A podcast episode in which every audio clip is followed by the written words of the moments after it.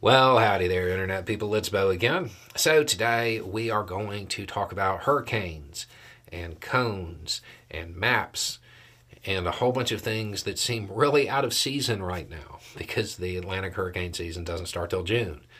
It is out of season, but it's because the National Hurricane Center is conducting a little experiment.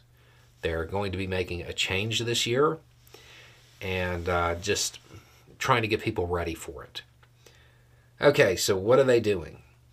Normally, you have probably seen it before. The cone of uncertainty, I guess is what they call it. I think most Floridians call it the cone of doom. Um, it's that map you see plastered all over the internet anytime there's a hurricane. And it has the little uh, the little cone that comes out and then a circle at the end and then some years there's like a sharpie that comes along and moves it. That thing. That's the map that's put out by the national hurricane center. It does a pretty good job of providing information but it's lacking and the national hurricane center knows this. The thing is they have tons of information just tons and tons and tons of information, and they could provide a bunch to the public. They don't because realistically, the public can't handle it. Um, the public can't handle that much information. If you give people in a stressful situation too much information, it leads to decision paralysis. And they can't decide what to do, which means they may not leave when they need to. So, the National Hurricane Center has tried for years to strike a balance between providing the information that is helpful and not overloading people.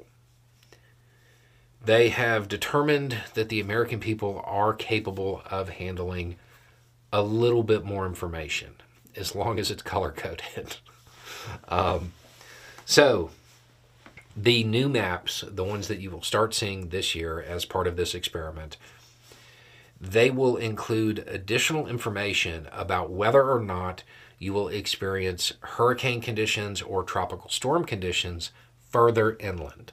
Because right now you just have like the color coding along the coast and then the cone.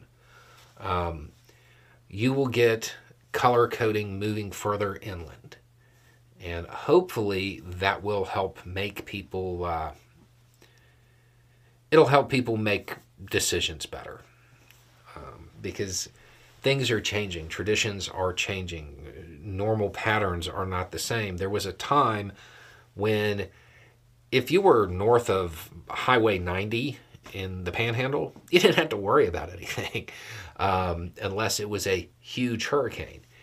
And even if it was a huge hurricane, you could expect it to drop a category or two during that time period. That's not the case anymore. So, this is a way to provide better information in an easily digestible fashion to the public. Undoubtedly, people are going to complain about it because it's a change and humans are reluctant to change. Um, and I'm sure there will be complaints because, you know, there's more colors. And I'm sure the National Hurricane Center has gone woke. But uh, from where I'm standing, it's useful information that might help people overcome that that indecision that occurs when it's do we need to leave or not. Anyway, it's just a thought. Y'all have a good day.